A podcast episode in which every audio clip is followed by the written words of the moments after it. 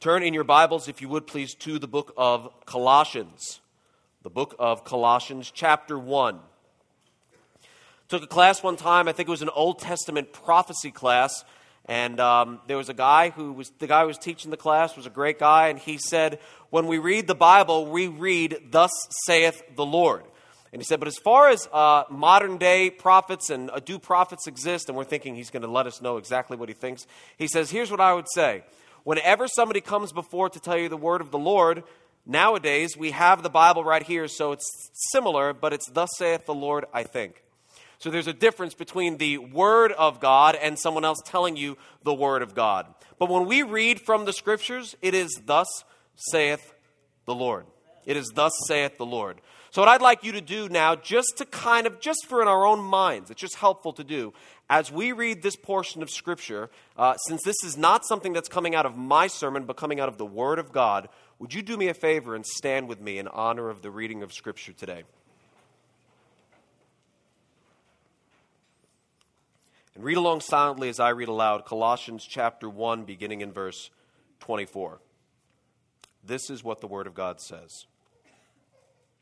Now I rejoice in my sufferings for your sake, and in my flesh I am filling up what is lacking in Christ's afflictions for the sake of his body, that is, the church, of which I became a minister according to the stewardship from God that was given to me for you, to make the Word of God fully known the mystery hidden for ages and generations, but now revealed to his saints. To them, God chose to make known how great among the Gentiles are the riches of the glory of this mystery, which is Christ in you, the hope of glory. Him we proclaim, warning everyone and teaching everyone with all wisdom, that we may present everyone mature in Christ. For this I toil, struggling with all his energy that He powerfully works within me. Lord, we come before you asking you to add your blessing to the reading and the preaching and the hearing of your holy word. Lord, I ask that you would be with me as I seek to speak that which you would have us hear today as your children. And be with each and every one of us, Lord, as we look with, forward with great anticipation to celebrating the birth of our Lord, our Savior, Jesus Christ, in whose name we pray. Amen. You may be seated. Last week, we kicked off our Christmas sermon series entitled Glorious Announcement. Spending time in the book of Colossians, a great place to be in during Advent, a great portion of Scripture to focus on as we look forward to celebrating the birth of Christ on Christmas Day. Now, perhaps you recall a, uh, me mentioning a portion of a verse, Colossians chapter 3 and verse 11, that I proposed to you as the theme of the book of Colossians. It was the latter part of verse 11, in, uh, Colossians chapter 3, verse 11. Christ is all and in all. Christ is all and in all. And last week we looked at the deity of Christ, the fact that Jesus is God, always was God, and always will be God. We took a bit of a different approach and didn't defend the doctrine per se, but instead sought to bring personal application to our lives when it comes to this essential doctrine of the faith. For the time being, our small group is sermon based, which means that we discuss, during our small group time, we discuss uh, the sermon that was preached the preceding Sunday. So, one way I threw it out to our small group was this If Jesus is God, so what? If Jesus is God, so what? What difference does that make in our lives on a day to day basis? What, how would you apply this truth, the fact that Jesus is God? Uh, certainly, you want to be able to defend the faith. You want to be able to stand for truth and explain this doctrine to people and to refute error. Uh, and you particularly want to be able to explain this doctrine to naysayers. In fact, I had a, a conversation with somebody earlier this week, and I've said this from the pulpit before. There's a way that you can show a Jehovah's Witness that Jesus is God from their New World Translation. So it's not like you got to put theirs away and take out yours. God, in his wisdom and mercy and sovereignty, even though Jehovah Witnesses have twisted and confused the Word of God and changed it to be something that is not the Word of God, still has left his fingerprints in there. And to take a Bible and to show, not a Bible, to take a New World Translation and show a Jehovah's Witness in their copy of that book that it says that Jesus is God, they now have to do what? They have to take that book home and realize that there's something within their, what they call the copy of the scriptures, that shows them that Jesus is God. It's important to be able to do that. It's important to be able to uh, defend the faith, and I'd be happy to share that with you at another time if that's something that interests you. But that's not the approach that we looked at last week. I wanted us to take a different approach and look firstly at our own lives, the application of the Word of God in our own lives. Glorious announcement the babe in the manger is God, always will be God, and even was very God before he was a babe. Now, Remember that verse, that theme verse that I brought up, Colossians 3, verse 11. Christ is all and what? In all.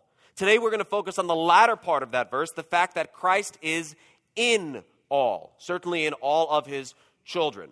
Now, if you've been a Christian in the good old US of A really for any length of time, uh, chances are you speak a little bit of what I call Christianese. Uh, chances are you speak uh, uh, a little, there's, there's a little way that you will present things that perhaps you are used to saying or used to hearing, but in reality, for somebody who's outside of the faith or very new to the faith, it may not make sense at all. So, for example, sometimes when we're praying for someone and they need to be protected, we'd say, Lord, would you put around them a what? A hedge of protection, right? A hedge of protection. Now, You'd think if we really wanted them protected, we would pray that God would put something a little more sturdy than a hedge, right? Because if you look at a hedge, it's really not like the greatest thing to protect people from. I mean, you know, pray that you put a wall of protection or some, something concrete, something, you know, Father in heaven, would you put barbed wire around them, Lord? Like, would you do something effective? But we're just used to saying, you know, we put a hedge of protection around them. Now, best as I can tell, this is not completely unscriptural. If you read the book of Job,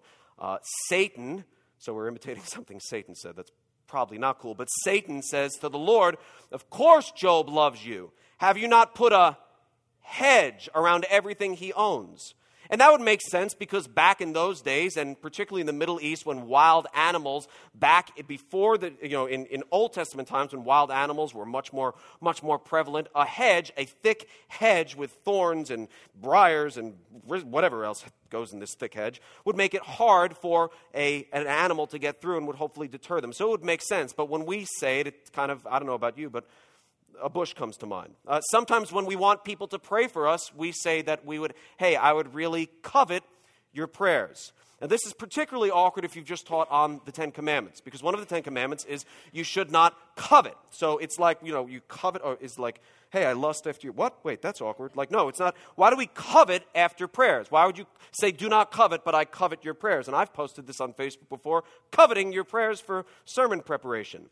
You know, we say things that we're just used to saying, but it's just kind of Christianese. Now, I don't know where that comes from. I do know that in the King James, the old King James, um, in 1 Corinthians 12, where we would say we're to earnestly desire the greater gift.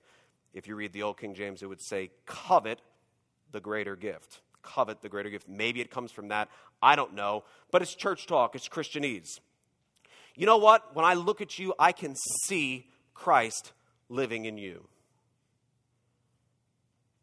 You know, when, when I, the more time I spend around this person, I can see, I just get a sense that Christ is in you. Is that Christianese? Is that just church talk? If someone says, I see Christ living in you, what does that mean? Is that just a, a saying that's become popular? Maybe had scriptural roots, you know, the whole hedge of protection thing, but it just doesn't, it's hard to make sense of it now. Or is it a thing? Christ living in us. So it's not Christianese. Uh, because we see in verse 27 of our text today, Colossians 1 and verse 27, to them God chose to make known how great among the Gentiles are the riches of the glory of this mystery, which is, there it is, Christ in you, the hope of glory. It's not Christianese, it's a thing. It's in the Bible, it's, it's, it's a scriptural reference. There it is. Paul refers to Christ living in the Colossian Christians, Christ in you, the hope of glory. Now, what I'm going to do, this is not in your outline because I came up with these after I did the outline, but here's a series of verses. If you wanted to see some other verses that pertain to Christ living in you, I'm going to read them off, and if you'd like to look them up on your own time, have at it. 2 Corinthians 13 5 says, Do you not realize this about yourself, that Jesus Christ is in you? Romans 8:10, but if Christ is in you, although the body is dead because of sin, the spirit is life because of righteousness. Galatians 2:20, a very popular verse, I've been crucified with Christ, it is no longer I who live, but Christ who lives in me, and the life I now live in the flesh I live by faith in the Son of God who loved me and gave himself for me. Galatians 4:19 My little children for whom I am again in the anguish of childbirth until Christ is formed in you. Paul says. Ephesians 3:17 so that Christ may dwell in your hearts through faith that you being rooted and grounded in love. There's lots of different verses that talk about Christ being in you. And as great as it is to laugh at ourselves and the silly things we find ourselves sometimes saying, we want to make sure we don't lump the true, living, breathing Word of God in that same category and chuckle away. Oh, that's so, so cute. He said he sees Christ in me. Oh, that's so, whoa, that, that's a thing. Christ really is in me. That's actually a scriptural, it's actually a scriptural thing. It's not related to any older version of the Bible or something that we have to say, well, you know, back in the days when that was written, that's, that was a thing, and you have to try to jump through some cultural hula hoops or something like that to try to understand what it's saying. Christ lives in you as a Christian. Jesus is God. That's a big deal. In fact, it's such a big deal that if you don't believe he's God, it's cause to question your faith entirely. We spoke about that last week. But if you're a Christian today, Jesus is in you. And that's also a really big deal. So today we're going to unpack that a bit. We're going to focus on Colossians 1, verses 24 through 29, the scripture that we read before, and draw out three things of what it means to have Christ living in us. What does this mean to have Christ living in us? Well, let's start in verse 24, and you'll see that Christ living in us means our suffering is reason to rejoice. Colossians 1 and verse 24 says, Now I rejoice in my suffering for your sake. And in my flesh I am filling up what is lacking in Christ's afflictions for the sake of his body, that is the church. Now, we're actually going to spend a fairly significant amount of time in this particular verse and on this particular point because at first glance, it can be pretty hard to understand and therefore easy to misunderstand. Why should we be willing to suffer with joy? Why would one suffer with joy? Is that not one of the most counterintuitive things ever? That I would suffer in this life and have joy. Well, our suffering, as Paul is saying, is a sign that Christ really is alive and actively working in us. Now, there's lots of different types of suffering in the world. So let's categorize a few so this doesn't, because this doesn't apply to all suffering, okay? Some people suffer and it's because of their own doing. They make unwise choices and therefore suffer as a result. So if you cut someone off on the highway and the person starts screaming expletives at you and all sorts of colorful metaphors, it's not because of the fish that was on you. Oh, I'm just suffering for Jesus. No, it's because you cut them off. Sometimes people suffer because they're stupid. So it's not, not, not this is not, Paul was not suffering because he was stupid, but let's suffice it to say, there's sometimes we suffer because we make stupid decisions. But the suffering in which Paul rejoices in isn't because he did something stupid. Some people suffer and it's not a result of their own doing but just the result of living in a, in a fallen world. People die unexpectedly. Um, people lose jobs. People feel lonely or confused or sleep deprived, or we mourn the loss of a loved one who passed on to eternity a lot earlier than we'd expected. And the list goes on and on and on. And these are, these are sad things. People have maladies and illnesses that they did absolutely nothing to receive. And these are sad things. And that's, the, that, that's what it's like living on this side of heaven, right? That's what it's like living in this world. And that's, that's really, really sad. And we look forward to living in a world one day with our Lord and Savior where these things will be no more, where there'll be no more weeping, there'll be no more pain, there'll be no more sorrow, there'll be no more, no more death, no more suffering. Until then, we live here but that's also not what Paul is uh, uh, not what Paul is referring to directly when he speaks about suffering here. It's not in what he rejoices in. Here, Paul is rejoicing in his sufferings because of Christ and because of his church. Look at verse 24. I want you to see that. I rejoice in my sufferings for what? For your sake.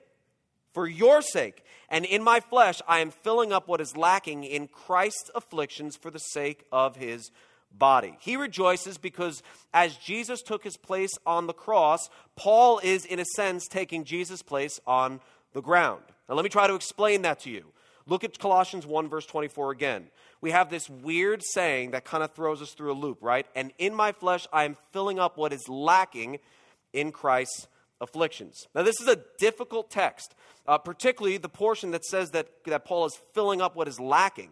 At first glance, one might be tempted to think Christ's death on the cross was in some way lacking. And you can't really blame him. It seems to say that right there. You don't have to stretch the text. It's, wow, wait a minute. Paul is doing something because Christ's death was lacking, and Paul's suffering to some degree is like bridging the gap. Is Paul picking up where Jesus left off? People might believe that. In fact, not only might people believe that, many people do believe that. Uh, I myself am a former Roman Catholic, and those who ascribe to Roman Catholicism have a misunderstanding of what Jesus did on the cross, and it tends to permeate a lot of what they believe. Roman Catholics believe in a place called purgatory, uh, and they define it as a place or condition of temporal punishment for those who, departing this life in God's grace, are not entirely free from faults. So there's this place called purgatory. See, Catholics believe that Jesus paid it almost. And that for that which was not covered, uh, for the sins that remain, I can go to purgatory and, and, and, and kind of you know, suffer to a certain degree so we can get those things taken care of before I would go into heaven. It's kind of like, you know that part, that scene in The Wizard of Oz? That's how we left the day away in the merry And you know, they're like stuffing the scarecrow and, and cleaning the tin man. Do you remember? Can you even dye my eyes to get my. Remember? Jolly old time. Come on. You, you know what I'm, t- you know what I'm talking about? Thank you. Be with me here. Okay, it's kind of like that, like preparing to see the big guy, but you got to go through this process. So it's like that. There's probably less singing and a lot more pain.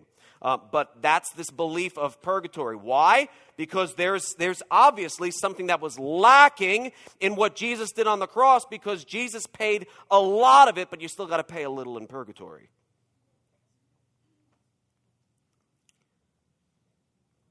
Christians know the Bible teaches that Jesus paid it all, not almost, but all when he died on the cross. Colossians 2 and 14, and you who were dead in your trespasses and the uncircumcision of your flesh, God made alive.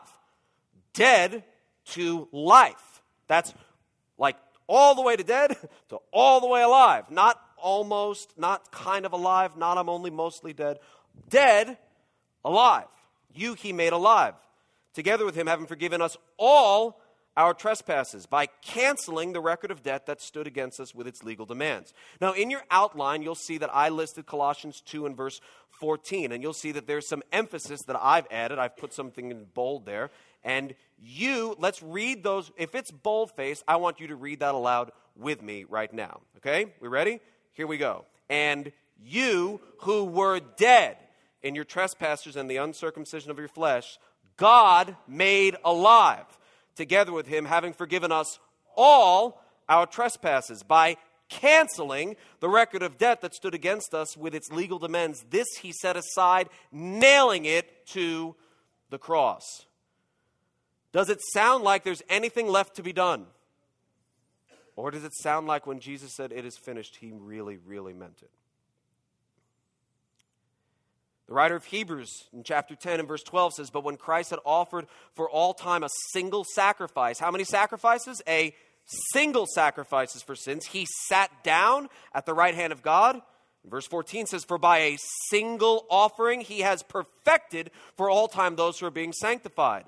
Single sacrifice, sat down, it's finished. He's perfected it. You were dead. You've been made alive. He's canceled it. He's wiped out the writing of requirements. He's nailed it to the cross. It is finished. And when Jesus was taken off the cross, that wasn't to make room for you to climb on up.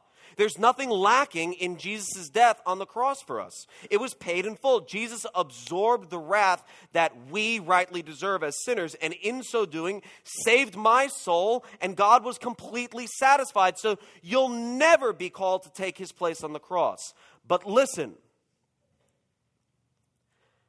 as a Christian, you will never be called to suffer for your own salvation, to gain your own salvation. You will never be called to take his place on the cross, but you have been called to take his place on the ground. You have been called to take the place of Christ on the ground, on the earth. And I put a quote in your outline from William Hendriksen, and it says this We should bear in mind that although Christ, by means of the afflictions which he endured, rendered complete satisfaction to God, so that Paul is able to glory in nothing but the cross, but the enemies of Christ were not satisfied. They hated Jesus with insatiable hatred and wanted to add to his afflictions. But since he is no longer physically present on earth, their arrows, which are meant especially for him, strike his followers. It is in that sense that all true believers are in his stead, supplying what, as the enemies see it, is lacking in the afflictions which Jesus endured. Christ's afflictions overflow toward us. Jesus' work on the cross, completely done, paid in full, finished forever. Jesus' work on earth, in process. In process. Not completely done, still happening, still acting, still moving, still saving, still helping, still living in you and in me. See, God the Father was and is eternally satisfied with his Son's payment for our sins. Completely satisfied. Not satisfied if he's in a good mood. Not sometimes gets up and thinks, oh, but I can't believe that. No, okay, I'll just set it aside. He doesn't struggle like that. He's completely satisfied with what Jesus did on the cross. So let's make this differentiation that might seem small, but in reality really is huge. Some think Christians suffer because the world hates everything Christ stands for. And that's not altogether false. The world does hate what Christ stands for, but that's not enough to say that we suffer because non Christians disagree with Christian ideology. It's not all up here, that falls short. Some think Christians suffer because the world in which we live uh, doesn't like that we remind them of Jesus, and that frustrates them. And again, not altogether false. I once knew a grandmother who struggled with anger towards her grandson, who looked like her former son in law, who had left and abandoned the family. So, this grandmother, does that make sense? Can you follow that? So, that grandmother was really, she would just, she, oh, she would just get so angry at this grandson who just had this guy's DNA and looked like him and had some of his mannerisms, but she would get really, really mad and scream things in foreign languages and would be upset because, you know, she, he reminds her of him. That's partially true, I think, when it comes to us as Christians. But let's face it, folks, people have never seen Christ. Particularly the lost would be largely unfamiliar with what he's even like. Now, I hope we resemble Jesus in, in every way. And I'm sure that has an impact on others' opinions of us, but it's not our impressions of Jesus that draws persecution. Listen, you've got to get this. We are persecuted because Jesus is living in us. Watch.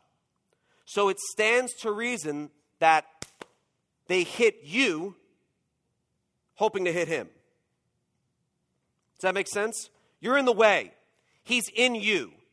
They're going for him, but since he doesn't manifest himself physically on earth, he ascending into heaven is seated at the right hand of the Father, interceding for us. They go for him, but in order to get him, they have to what? Hit you. So it's not like, oh, it's because we resemble him. No, no, you embody him. He's, he's in you. They're going for him, they've got to get through you. Does that make sense? So it's not just, oh, you act like Jesus and that ticks them off. It's, it's really more than that. It's not just, oh, you said something offensive and that upsets them. It's more than that. He is alive in you, so in order for them to get him, they've got to get you.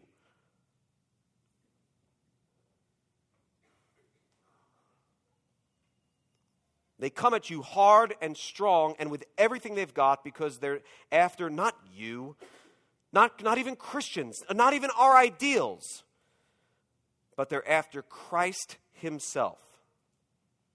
And He shows Himself to be alive by living in you, and they want Him dead. Does that make sense? So that puts scriptures like Mark 13 13 into a whole new light. And you will be hated by all for my name's sake, but the one who endures to the end will be saved. John 15, verses 18 and following. If the world hates you, know that it has hated me before it hated you. If you were of the world, you, you, the world would love you as its own, but because you are not of the world, I chose you out of the world, therefore the world hates you. Remember the word that I said to you a servant is not greater than his master. If they persecuted me, they will also persecute you.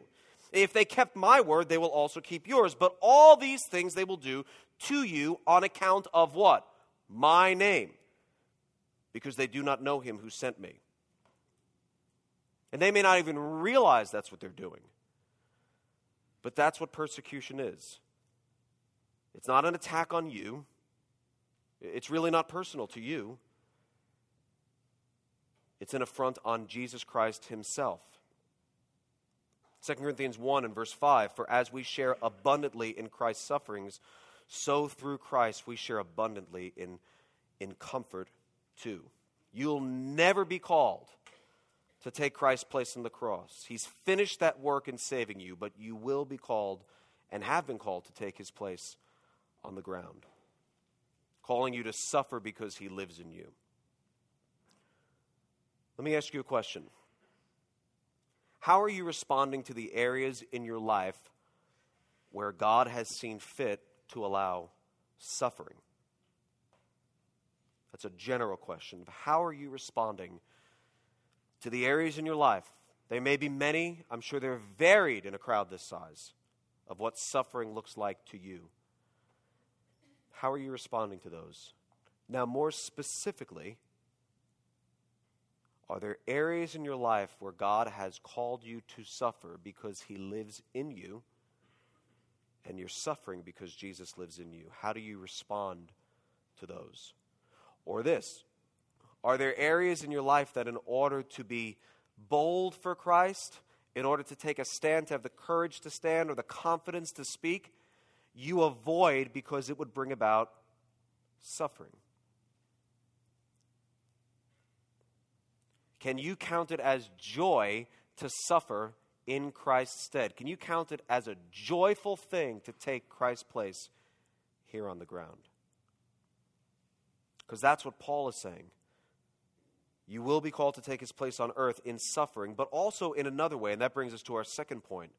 Christ living in us means we're stewards of the gospel, and so we serve others with a purpose the building up of the body of Christ. Look at Colossians 1 in your Bible in verse 24, the second part. It says, For the sake of his body, that is the church. That's who he suffers for. For the sake of his body, that is the church, of which I became a minister according to the stewardship from God that was given to me for you, to make the word of God fully known.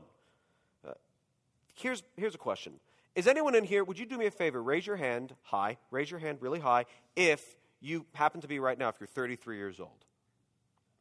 Okay, you're 33. You're 33. You're 33.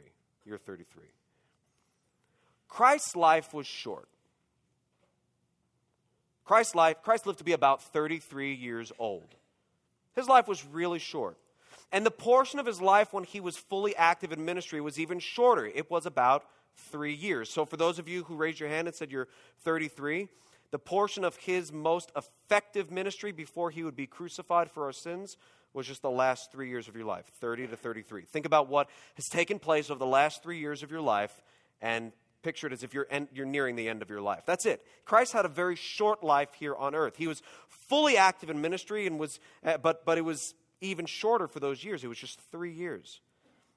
He didn't get to go everywhere. He didn't get to preach everywhere. And he didn't get to perform miracles everywhere. And he didn't get to introduce himself to everyone and everywhere. And so Christ dies on the cross, is buried, rises again, stays on earth for 40 days, and then ascends into heaven. And then our work began and continues to this day.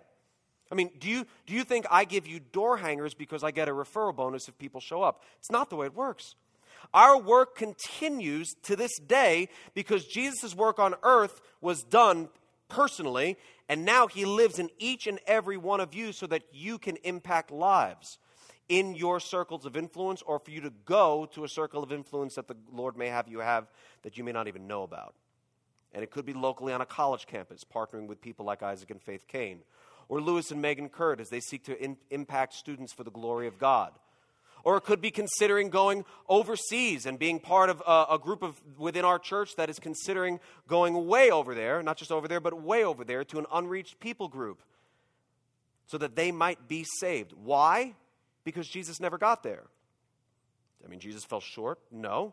It means the plan was for Jesus to do exactly what he did and for people like you and like me to pick up where he left off. He finished everything on the cross, but now there's work to be done. Why do we have to go there? Because Jesus never did. And we pick up where he left off.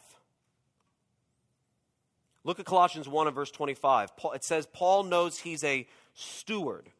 A steward. That's the Greek word oikonomia, which means the management of a household. But watch this specifically, the management or oversight of another's property. But Paul knows he's a property manager. That's not like a glorified HOA and stuff, but I mean, Paul knows that he's a property manager. He's, he is managing something that is not his own, but he's been entrusted with it. And, and, and we're, so can, can, can I say this? We're property managers of the gospel. It's not ours. We can partake in it, we get to enjoy it. It belongs to the Lord, and God has entrusted us with it to manage it well, and we manage it well as good steward, verse 25, as good stewards by making the word fully known. We want to make the word fully known to people, the lost unto salvation and the saved unto sanctification. And as stewards, we've been entrusted with something the gospel of Jesus Christ. We, we serve for the purpose and we toil and we suffer and we struggle for the purpose of building up the body of Christ, the church. That's what Paul says in Ephesians 4 uh, to equip the saints for the work of ministry, for building up the body of Christ, until we all attain to the unity of the faith and of the knowledge of the Son of God to mature manhood in Colossians 1 and verse 28, Paul says we have a goal to present everyone mature in Christ. That's our goal. Our goal is to, prevent, eh, is to present everyone mature in Christ. And you know what? That's dog hard. That's really, really, really hard presenting everyone mature in Christ. Keep your finger in Colossians and would you flip over to 2 Corinthians chapter 12.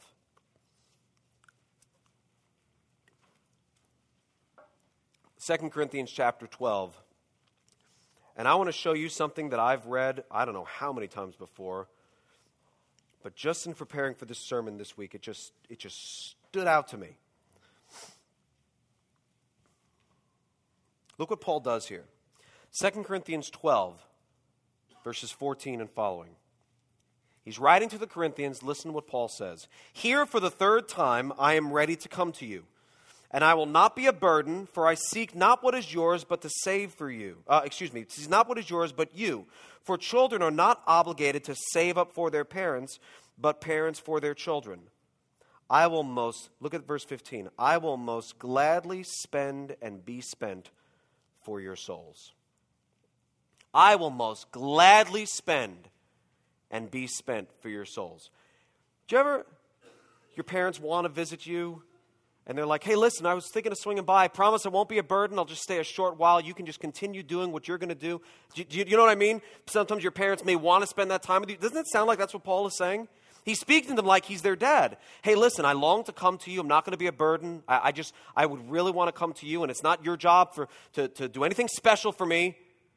And then in verse 15, he says, I will most gladly spend and be spent for your souls. Here's a man, Paul, an unmarried man, no kids, referring to his ministry to the church as a dad would his kids. And there's a reason. Do you know why? He wants to see them mature. Just like a father would his kids, just like a mother would her kids, wanted to see them mature. Good parents sacrifice for their kids. Good parents sacrifice for their kids. And not all the sacrificing is done the same way, but parents sacrifice for their kids. You hear me talk about my mom a lot. She worked as a school secretary till 2:30, was home by 3:30, had dinner on the table by 4:30, and was donning a Toys R Us uniform and ringing out people by 6. That's sacrifice. Not everybody sacrifices in that same way. Not all parents are called to make a sacrifice as a single parent. Mom was called to sacrifice in that way, and she wasn't wanting to. It's just what the Lord had her for. But all parents sacrifice. Parents sacrifice sleep. Raise your hand if you agree with me. Parents sacrifice sleep. Yeah. There was a time when uh, we just weren't sleeping well at home, and, uh, the, and I was kind of. Sarah said sleep might, be, might have been becoming an idol in my life at the time. And she's looked at me and she said, Listen, Peter, we've got four kids from 12 to 2. I don't think we're going to sleep well for like 18 years.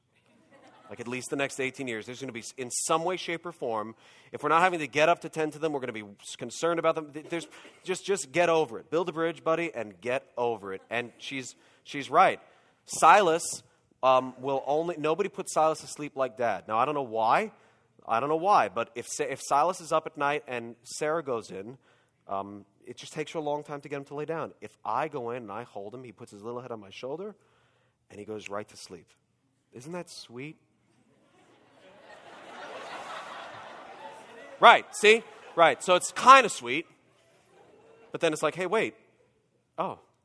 So, like, every time I've got it. And it makes sense because I could literally, I don't know why. I'm the Silas whisperer. I don't know why. The child goes to sleep right away. Parents sacrifice sleep. Parents sacrifice time. Parents feel an extra heavy burden to fight sin in their life because they want to please God, but they also know they're trying to model it for their kids who they want to present mature in Christ. But it's yet another reason Christ is living in you. See, here in Colossians, Paul rejoiced in his sufferings because he knew it was because Christ was alive in him. And so he was taking Christ's place on earth in suffering him and in, in suffering for him and in serving for him as Paul served the church, as Christ would have if he were here. But he's not here, he's in heaven and inside of Paul. And so we take Paul's place on earth and take Christ's place on earth and to serve and to equip the body to grow and to mature and become more like Christ. Look again at Colossians 1 and verse 25. Christ works in us to help make the word fully known. So you hear me on Sundays saying, hey, if you want to join a, if you want to join a, a small group, join a small group, you want to join a serve team, you think, oh, that's just, that's the opening line. Join a small group, join a serve team. John and Stacy Wingfield are on our setup team. They're also in my small group. They serve with joy. No one in the church has a bigger smile than John Wingfield. No one. No one in the church has, has, has, just, he's just, he's always, I don't even know where you are right now, but you serve with joy, you serve tirelessly. Do you know why they do that? To help make the word fully known, to help present people mature in Christ. It's not just, we just need, it's just a thing. We need things done.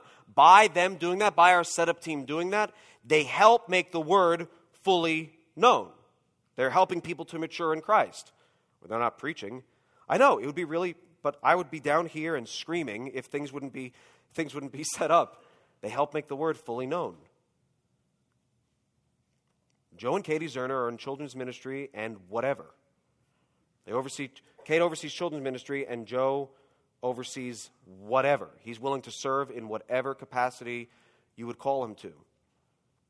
He's helping in children's ministry and he's putting a flat screen TV up on the wall and he's he's telling me things that I need to know and helping me out and putting together a hutch in the front of a classroom. And why? It needs to be done. They're helping to make the word fully known, helping to present everyone mature in, in Christ. Does that, does, does that make sense? It's not, well, just got to get it done. I got to do stuff. We got stuff that needs to be done. We're a small church. We got to you need to connect it to what Paul connects it to, helping to make the word fully known, helping to present people mature in Christ. Get it out of the to do list, the pragmatism list that just, oh, just got to get it done, so someone's got to do it. Many hands make light work, and we're a small church, and we don't want people to burn out. All that stuff is true, but you need to see the bigger picture. We're helping to make the word fully known.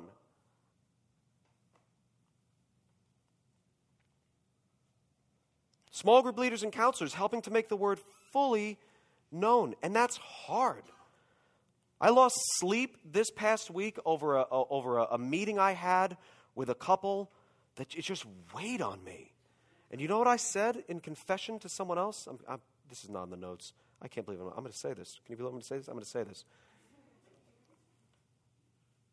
It would be so much easier. I would just wish I didn't care. Just wish I didn't care. I'm losing sleep because I care. It would just be easier if I could just be like, and you do that as small group leaders, as counselors, as youth leaders, as people who work on campus ministry, as people who get involved in people's lives, people who serve together. You struggle. You struggle. That's the word that he uses. Look at verse 29. For this I toil, struggling, but this is cool, struggling with all whose energy? With all his energy that He powerfully works within me to present people mature in Christ. This is what it means to have Christ living in you.